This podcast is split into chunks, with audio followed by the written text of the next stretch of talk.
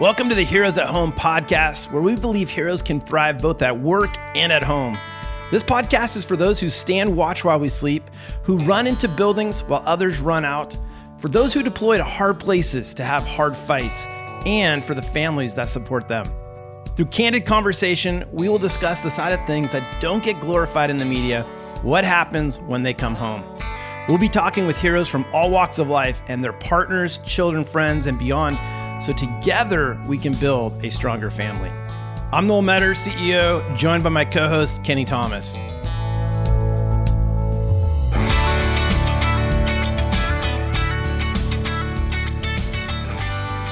At 7.06 Sunday morning, Puyallup police were dispatched to a frantic scene. An off-duty Federal Way police officer who lives in Puyallup was out for a typical daily jog that ended in violence. Just simply having his morning run that he does every day and comes across something that he knew was not right. Federal Way police identified the victim as 27-year law enforcement veteran officer Donovan Heavener. Puyallup police say Heavener saw two men trying to pry open the doors of Jennings equipment. He then, according to investigators, confronted confronted the suspects from a distance and was pulling out his cell phone when the suspects fled. As they began to flee the scene, likely from him yelling out to them, someone or someones in that white pickup truck shot him on the sidewalk. Heavener was shot in the abdomen but was able to call for help before collapsing on the sidewalk. He was taken to the hospital where he underwent surgery and is expected to survive. I think our police officers are heroes every day, and he was doing nothing that any other officer wouldn't have done. He's got a, a road ahead of him, but as of right now, he's expected to survive. Very close call, though.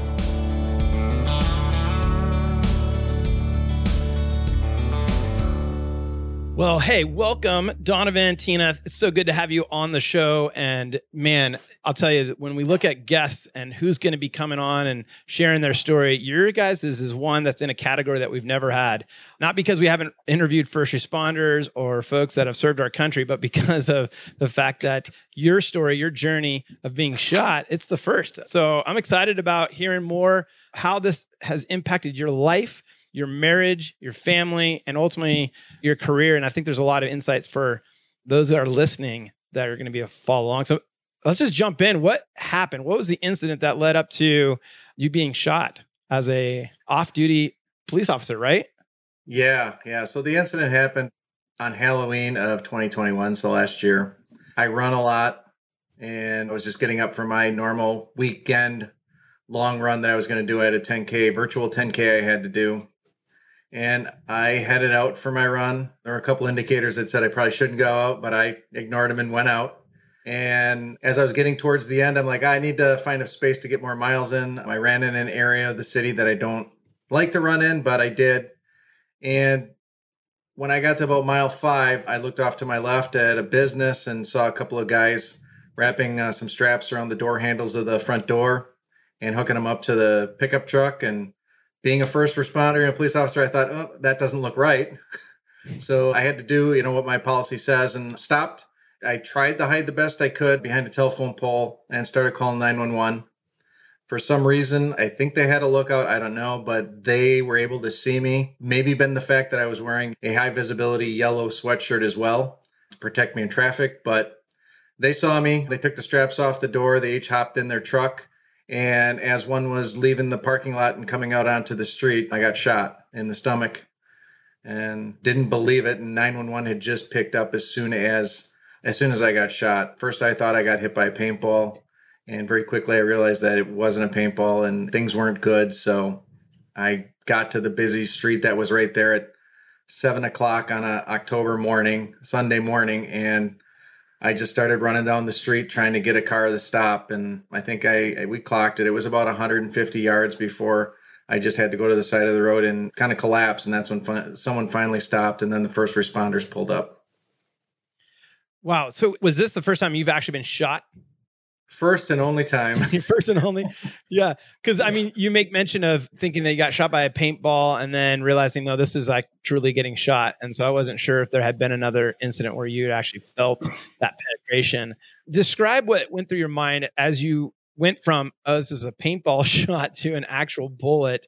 Can I just take us back there for a moment.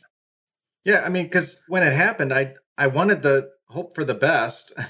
before I actually got to reality. And so that's why I thought maybe it's a paintball round and and it wasn't. And man, as soon as I knew I was shot, I was I haven't heard the 911 call yet, but I know I was screaming at the dispatcher, giving her as much information as I possibly could, looking around to let her know where I was at so I could get help to me quick.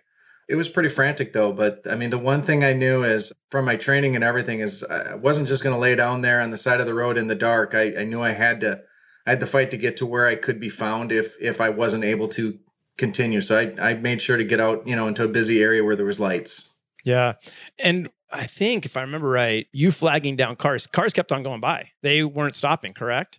Yeah, cars kept going by. They didn't. One car stopped finally when I was dropping down to my knees. He pulled off to the side of the road, and then two girls in a, another vehicle stopped in the center turn lane, asking if I was all right. And that's when, just as they both stopped, that's when I saw the the red and blue lights coming down the road and heard the sirens. So, wow. So, how much time would you say all of this elapsed? it had to just be minutes. I mean, it wasn't very long. I don't know. Like I said, I haven't I haven't seen any videos. I haven't heard the 911 tape yet at all. So okay. Well, Tina, I want to shift over to you. Obviously, regular day, normal. Think that your husband's on a run. When did you get intercepted in a call or notified that your husband was shot? And what went through your mind? Well, the first notification was his run tracker. So that morning, he happened to use road ID. So when he stopped and saw them, he actually was standing still for five minutes. So I got a text alert that he was standing still. So when that came up, I looked at it and thought, oh, okay, you know, maybe I should start getting dressed. I didn't hear him open the front door. And usually when that goes off, it's because he forgets to turn it off at the end of the run. So I thought, okay, let me get up, get dressed. He's maybe having a blood sugar issue or for some reason needed to be picked up. It's it's happened before on runs. So I really didn't think much of it, but then I saw the tracker start running backwards on his route. So he was no longer going towards home. He started to move again but was moving the wrong way. So I was like, okay, he he's going back to the businesses area, you know, the business area because I knew where it was, you know, on the the GPS. So I thought, okay, he's just going to go wait at the Burger King or something for me to come get him. But so I started to get ready. And as I was getting ready, I heard the sirens. And just, I just knew. So I actually got the call from EMTR officer, you know. I have no idea. Someone in the ambulance because he kept on telling them that give her a call. She's text, she's called, you know, someone call her. So I was at the car door when I got the call to say, hey, your husband's been shot. Meet him at TG or Tacoma General. So I was already at the door and on my way. So had I not got that call, I would have been able to track the I was still tracking him and that tracker went all the way to the hospital. Wow. So cool uh, technology.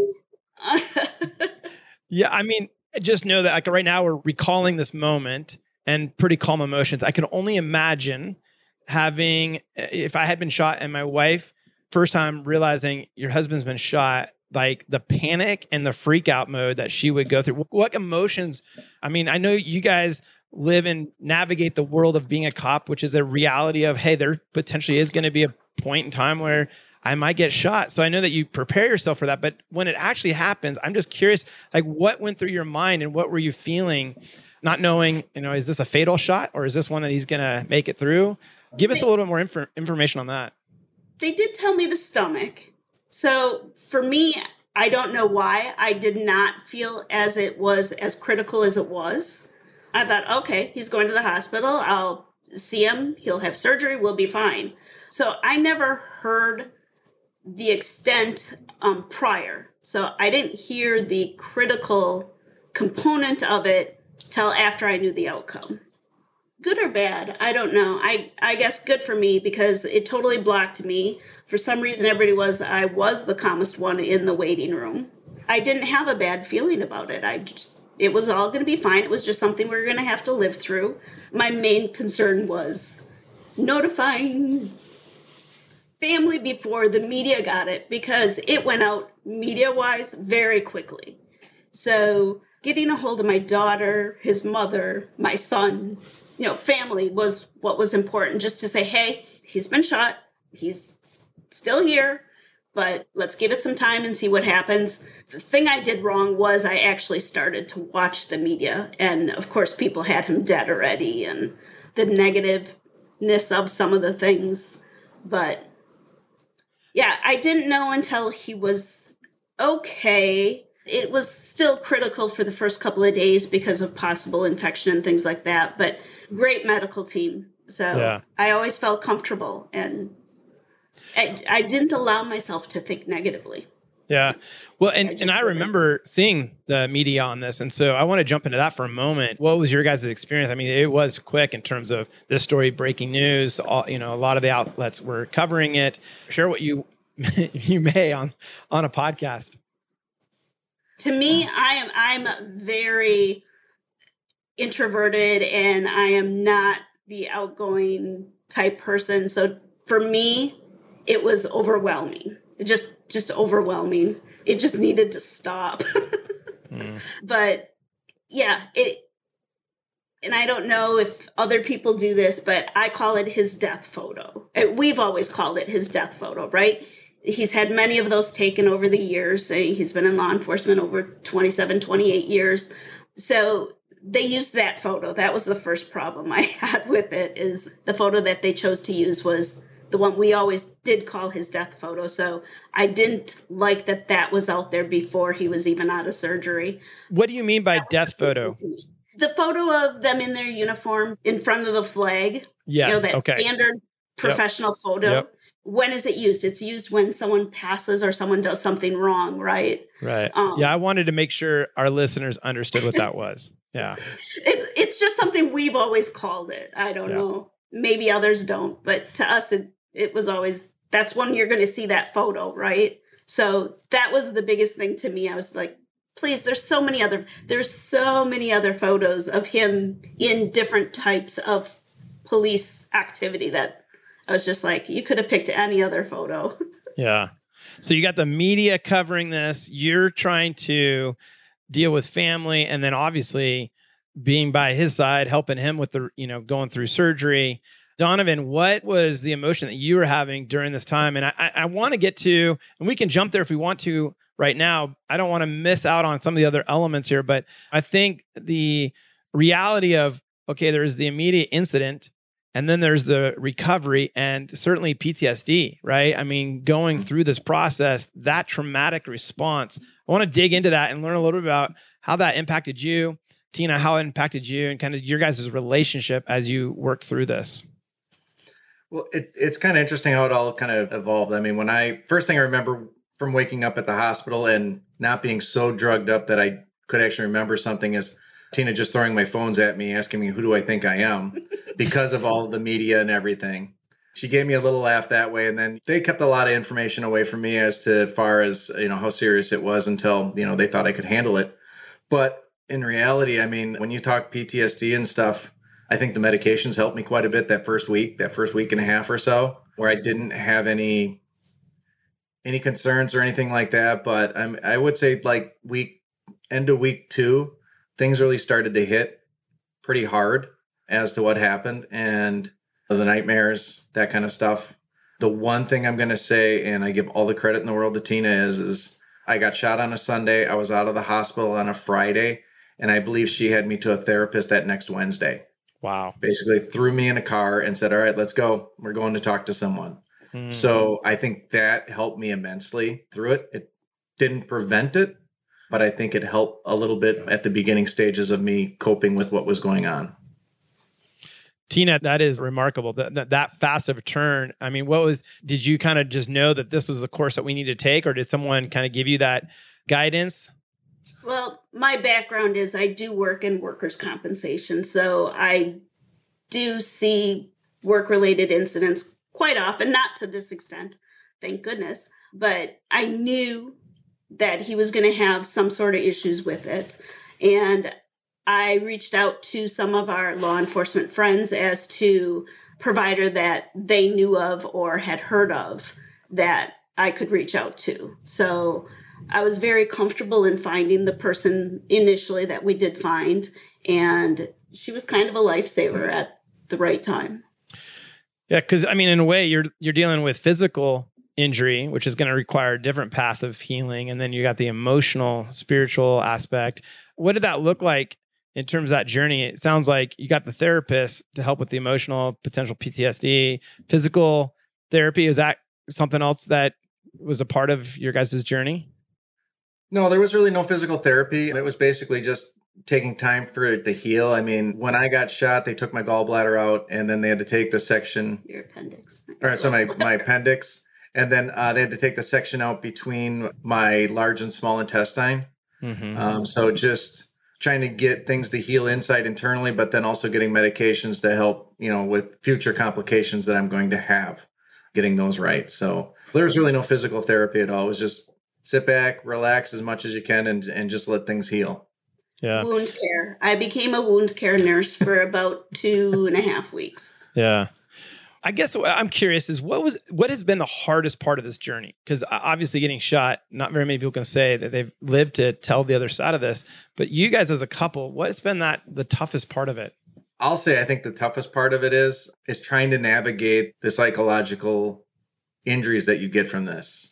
You know, I had the therapist that she found for me right away and obviously we were right before the holidays. Family wanted to come out and visit so i think i stopped that therapy sometime in november and agreed that i'd pick it up after the beginning of the new year. We'd work with workers comp figure out who's covered all that kind of stuff. And then you know following workers comp recommendations i went to the therapist that they said you know had that cultural competency which now doing my research i, I can't even trust that term anymore and for me the hardest part and i think what was the biggest struggle in our relationship was is I was struggling with therapy because I was with someone who I thought was supposed to help me get better and I didn't know any better and that person wasn't because even though they say they had a cultural competency they were questioning the thoughts I was having which I'm coming to find out were legitimate thoughts that a police officer would have with this psychological injury. Mm-hmm. So it took me a bit. Um, it took me a lot of struggles. I, I, think we were to the point where we were going to look for me being sent off someplace to get the care I needed. But I was able to reach out to some of my close friends who have some connections and did my research and found someone now who, thank God, they are giving me the the help that I need. And I hope Tina will tell you. I mean, she said it before that she has noticed a difference in me now that I'm getting the treatment that I really truly need. Yeah.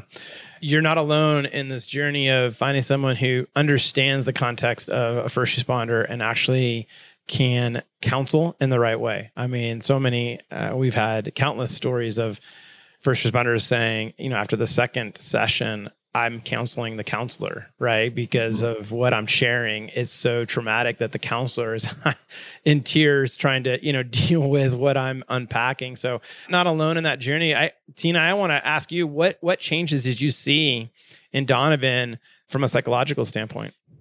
Well, with the first therapist, we got through getting back to the scene and just the realization of yes, it happened. Mm-hmm. So that, you know, that was helpful. Then when we switched to go under work comp, definitely the frustration was rising, irritability, just focus. It just, you could tell he was falling apart. I think the big yeah. thing was, I think the turning point was, is like we said before we started recording, uh, today's our 31st anniversary being married. Mm-hmm. And mm-hmm. there was one day where I absolutely just blew up at her. Mm-hmm. I stood outside my body watching myself blowing up at my wife. I've never done that in my life. And I, that was the turning point for me. That's where I knew. I mean, she was just devastated. Yeah. Yeah. Yeah. You know, I, I think the emotional toll on what you've walked through and the impact on your relationship, it's to be expected, right? In terms of that's going to have a lot of challenges that come with it. What have you guys found? I mean, Donovan, you're getting therapy. You know, what have as a couple, what have been the things that have helped keep you guys close and creating that eh, you know connection intimacy through this journey. Well before the incident happened we had actually started building our retirement home. So that has been a blessing because we were able to finish that and now we are able to go there and have our away from everything time. So it is our weekend home until he retires. So that has helped us a lot. And then we started just branching out. I think he's shared with you that he belongs to the the Cops Street Survival group, and then there's the Cops Family Survivors group that I have joined, and just getting a few very close relationships with people that their journey's not the same, but they can understand, and everybody's very acceptable of the differences in situations and just there for you. They're people from across the nation, but I would call them like very good friends of mine now. So leaning on other people in the same situation. You know, you have your family, you have people from the department, but it really does come down to the people that can kind of share that same same journey because there, there's just things that people won't understand or couldn't understand and we didn't understand before either I mean, he's changed, and I've told him this since the injury. I can tell him situations prior to the injury that he was not as empathetic as he would be now. Mm. And so that's been a positive change is he's become more human again. After 27 years, 28 years as being a cop, you know, it's funny looking back, but you can see the progression of kind of that coldness setting in mm-hmm. just because that's what the job requires. Yep. I have a human back. Wow. Well, that's amazing. Donovan, where do you think that connecting piece? I mean, was it because of the incident or is it because of therapy or is it all of the above?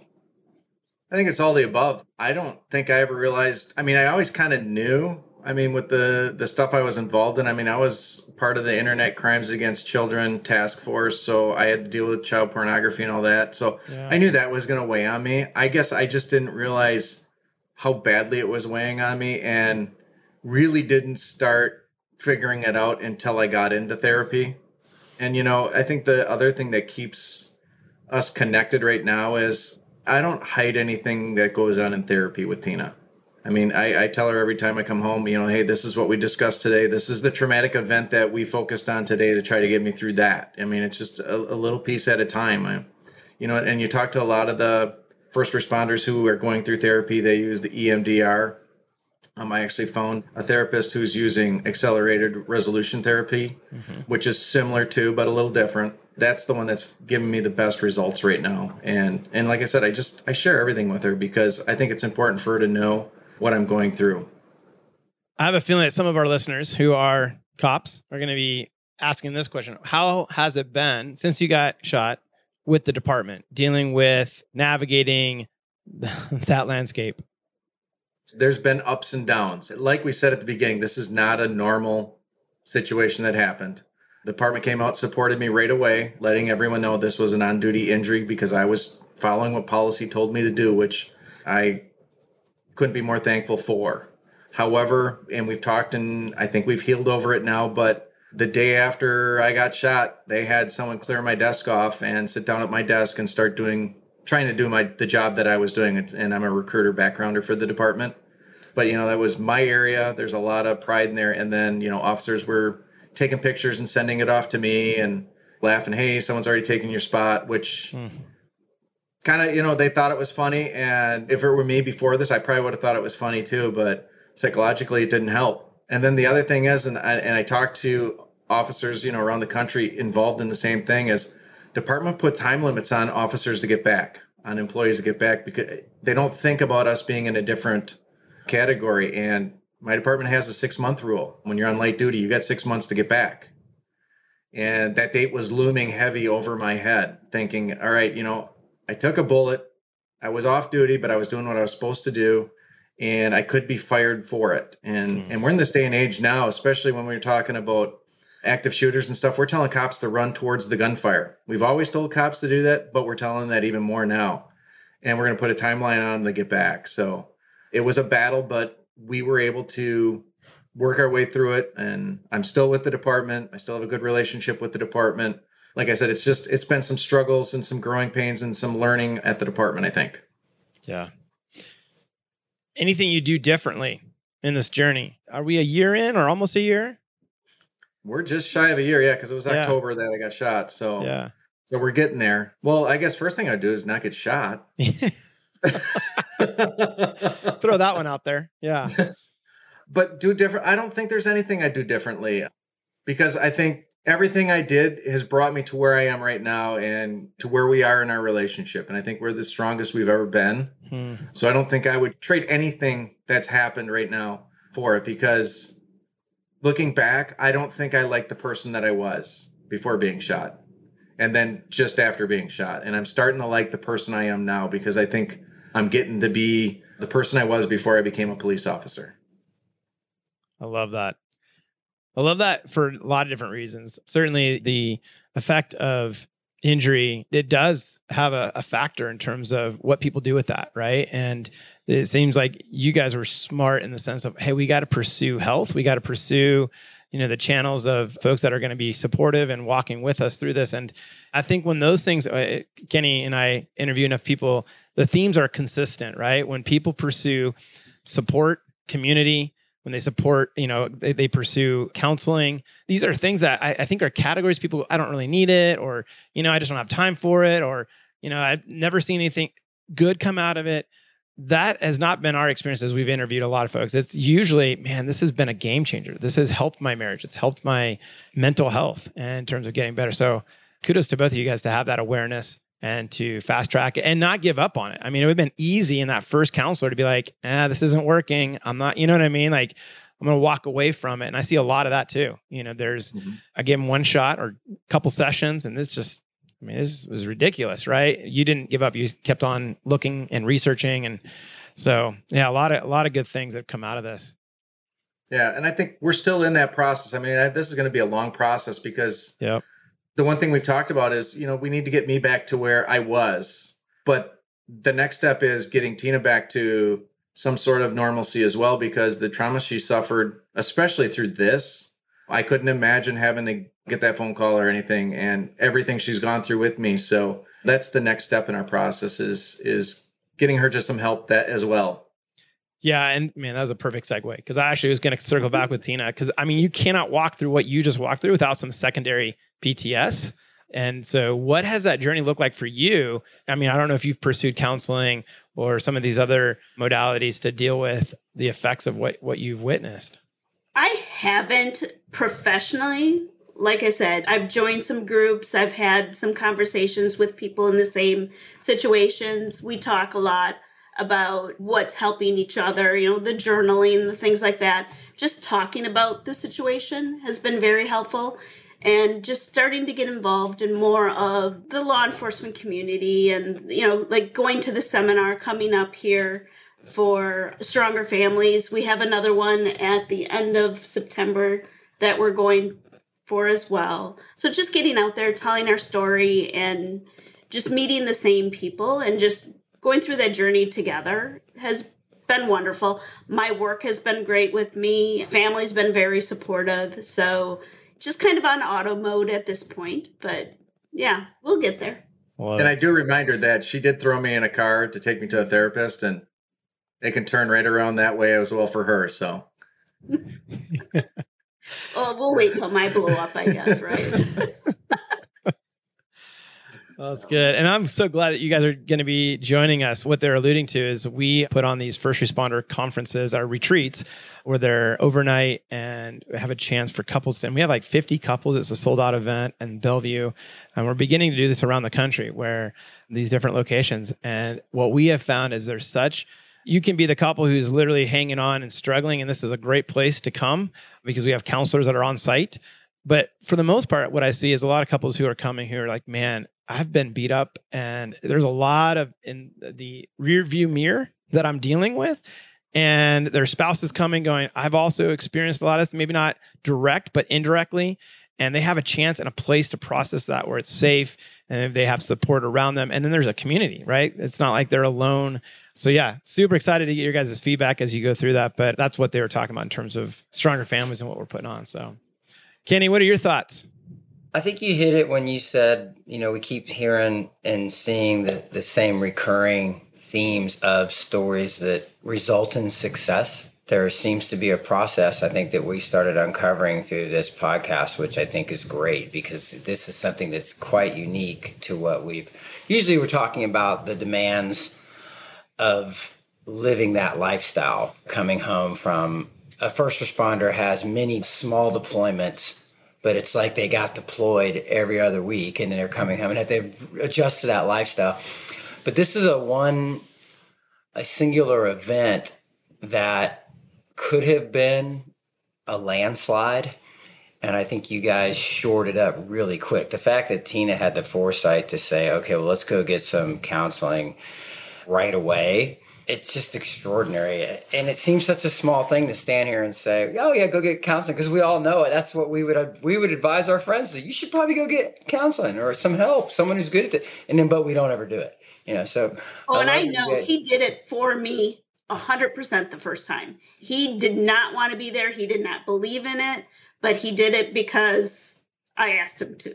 Mm-hmm. Yeah. And that's okay. I said, that's fine. You go once. If it doesn't work for you, if you don't, you know, just you have to go at least once.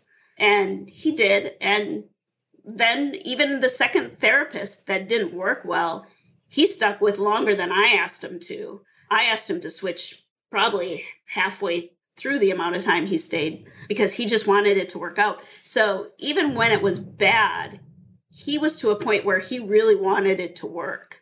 So yeah. he knew it. And like I said, if you asked him that day that I got him in the car, it wasn't going to do anything good for him.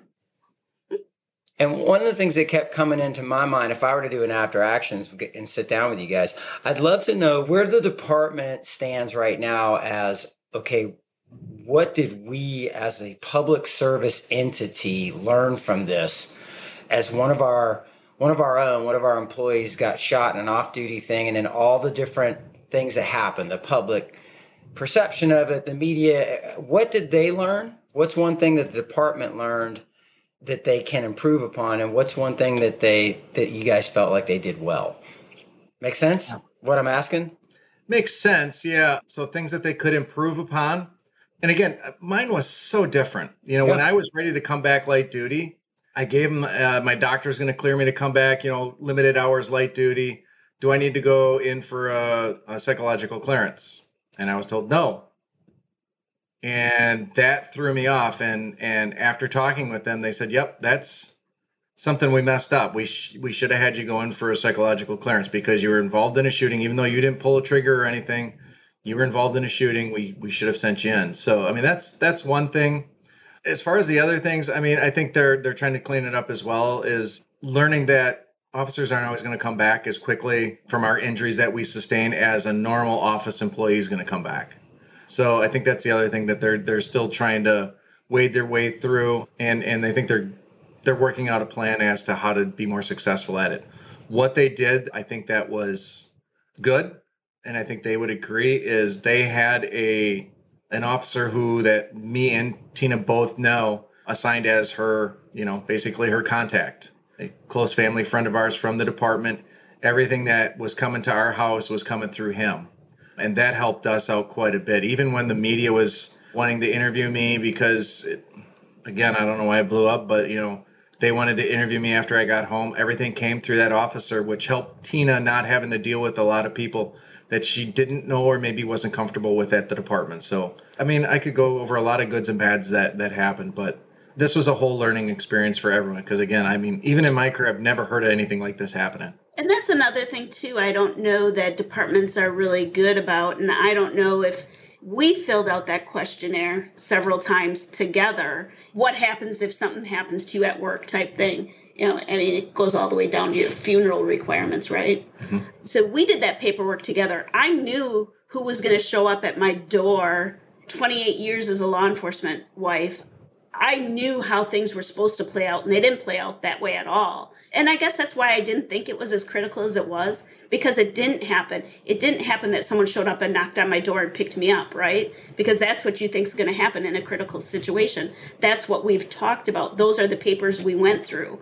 And in my situation, it was I got the call from the ambulance, you know, and I was at the car door and I got myself to the hospital. But then those two contacts that I knew were listed showed up they were with me with the 15 other officers in the waiting room for those hours. And yeah, it's very important that you talk through with your wife or partner or whoever what that paperwork says and make sure you have it up to date. I think in our situation, they showed up at our old house because they hadn't updated, you know, it was updated with HR, but maybe not in the emergency plan. So things like that, have those discussions and make sure everything's up to date and you kind of know what that scenario is going to play out to be. It may not, and I guess in my situation, I think that's what that was part of my. It's not serious. No one came to my door. I don't know, but it's important to go through that paperwork, and I don't think any or all officers necessarily do that together.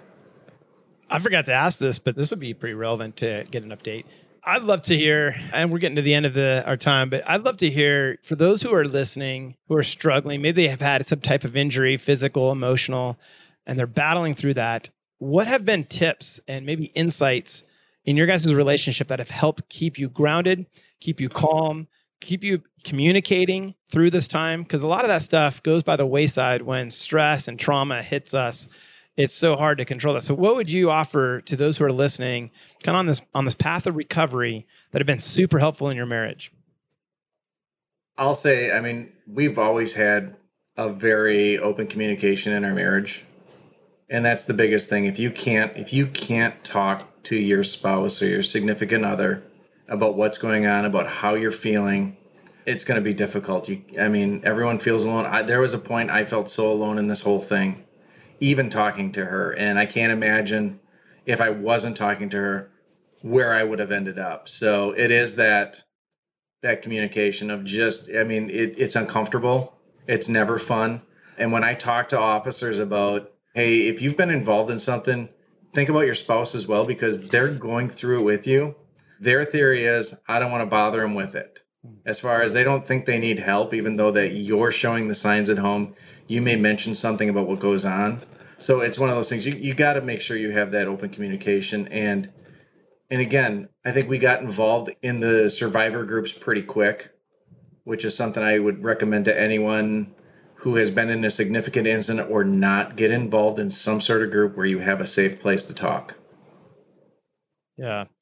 Tina, what about for you? Been, it's been a lot of just forgiveness in situation too. I can tell when he's having a bad day. I'm not going to push his buttons, you know, because after 31 years, I know how to.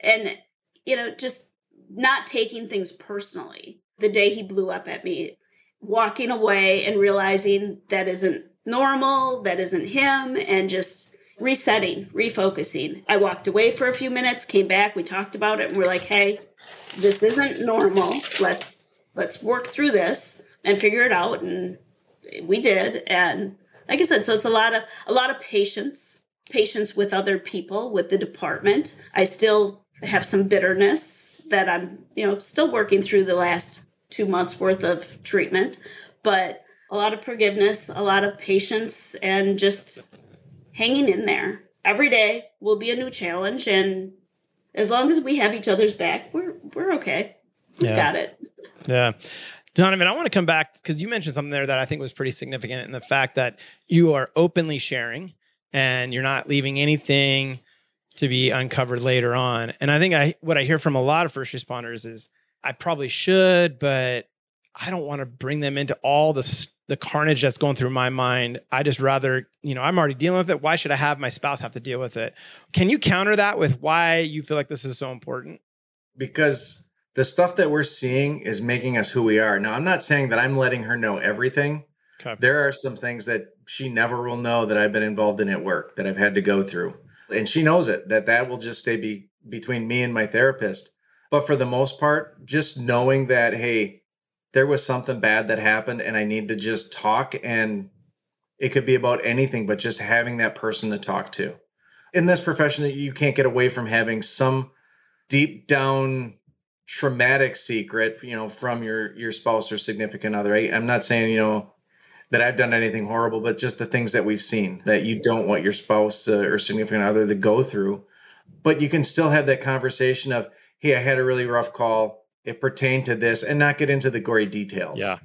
There's ways to get around it so you don't have to expose them to everything. Just let them know this is this is why I'm off today. This is why I'm having an issue, so that they understand. Yeah. And I think that's important because it's it comes through. I mean, and if you're not honest about why you're a little short or, you know, something's changed, then they can only assume it's them, right? Or something going on there. So just having that openness about what you are going through is important. Yeah. I'm glad you clarified because I, I think there is that fine line, right, between overly sharing all the traumatic, you know, gory details that you've witnessed or experienced versus being able to put it in a category of like, this has been rough. And here's why I'm showing up the way I'm showing up. Uh, give some context, right, to the situation. So, yeah, glad that we were able to kind of press into that. You guys, I, I'm so thankful for you being on the show and sharing. And I know that folks are potentially going to have questions. Are you okay if we put your a way to contact you, or do you want them to come through us? And how, how do you want to do that? Because I have a feeling there's going to be some questions that are going to come. No, you can share my email address. That's fine. Okay. All right. And uh, congrats on 31 years. That's my final question to you. 31 years. What would you say has been the number one thing to help you get to 31 years? I'm always right. there it is. Boom. yes, she's right. Yeah. I love it. I love it. You know, Awesome. we were so young. We grew up together. So Y'all should write a book on I'm that. only 40, remember? Right? Well, thanks you guys He again for being on the show. Appreciate it. I don't know about you, but that well, they're all good. Like all these guests are amazing. But this one, I Mhm. think, I think this was probably my top three in terms of interviews and just hearing their story, their journey. what makes you say that? I think it's the degree of situations, incidences that create challenges for couples. They are across the board. I mean, I know one of the ones at the top, Scott and his wife, betrayal, infidelity. I mean, to come back from that, unbelievable. Like my hat goes off to both of them. I mean, you have to fight hard to get to that place of forgiveness and all those kind of things. I think the situation, though it didn't have those elements, it had different elements that I think, oh my gosh, I those are tough things to come back from because it can send you down so many different roads from what you experienced your spouse not knowing who they're now dealing with. So I guess that's why it was a top top 3 for me. Yeah, you're right. I think that was one of the things that I got out of when Donna was talking and when Tina Tina's foresight to get him to counseling very quickly because as we have seen, it quickly goes many different ways because we are all very JV when it comes to processing our emotions and our trauma. We're no good at it. And when left to do it ourselves, marriages start falling apart, relationships start crumbling, and then people start making podcasts about it. You know, so um, I love that she had.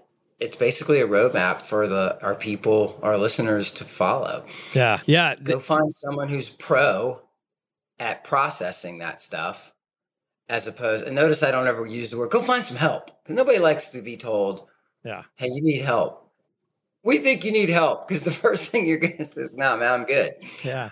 if you go find somebody that's a professional that's better at it than you are and i think what we have shown throughout this is that that commonality is one you need you need a you need a tina you need somebody that's steadfast in helping and that will be that will be shore you up and be there to lift you up and can and you can't do it yourself basically we've been we've seen that a bunch and you can't do it without everybody that's gone the route of getting a pro to step in for counseling, it's always paid off. Yeah. And I love I think the big takeaway for me on this one was the fact that he was like I don't I don't need this. I don't want to do this, but I'm going to do it for you. And I think a lot of first responders need to hear that message. Even if you don't think you need it and you don't want to do it, do it for your spouse's sake because what you're going to find in that is you probably did need it. And even if you didn't, at least you're checking the box of, hey, you know what? I understand this is important to you. I'm going to weigh in on this and at least go to one of the sessions to make sure that you know that I care about you. Right. And I mean, he was showing a lot of maturity in that to say, but to me, the aha moment was them sharing, this is the best it's been for us. Like this journey of being a cop for 20 plus years, it's jaded me. And I didn't realize how hard I'd become in my heart. And this therapy, while it was for the incident, actually, I think probably the magnification of it was this is about a this is about decades of being in law enforcement and look at what it's done for them. So that I don't know, the encouragement to pursue that, to pursue health, you might be thinking it's about the incident. It could be in fact about a whole lifetime of stuff that you're dealing with that you're going to, you know, begin to resolve and, and and grow closer. So that was the big takeaway for me. Well, yeah, and that transitions to how I always like to sum these up because if we're trying to talk about our heroes, remember from day one, I've said I think we need to. Nobody's comfortable being called a hero that's in public service or the military. So we redefine what that is. And it's that person who has struggled and then fought through the struggle and come out on the other end. They, as a couple, took 20 years of law enforcement and the dark side of which that you inherit with that choice and took that burden and through this incident of being shot basically in the line of duty and turning it into something positive. But the key there is they allowed it to be turned into something positive. Mm-hmm. Still yeah. a choice you got to make. A choice. Yep. Yes, yes. Very cool. We're pretty good at this, no? Yeah, you know. Yeah. That's pretty soon we'll just start telling people to come to us. We'll just do the counseling. yeah, because you know we get that response from our spouses all the time. Yes, I got all the answers for you, honey. I got all of them. Just come right over here. You're so no. patient, Keni, and you're so understanding. oh man, if you're still listening at this point, which if you are, you are a rock star superstar listener. We just want to say thank you. Please like and leave a comment whatever platform you're listening to, you know, whether it's YouTube or Spotify, that helps the show get out there. And then the other thing is know that there's always resources for you at strongerfamilies.com. With that, we're signing off. Good day.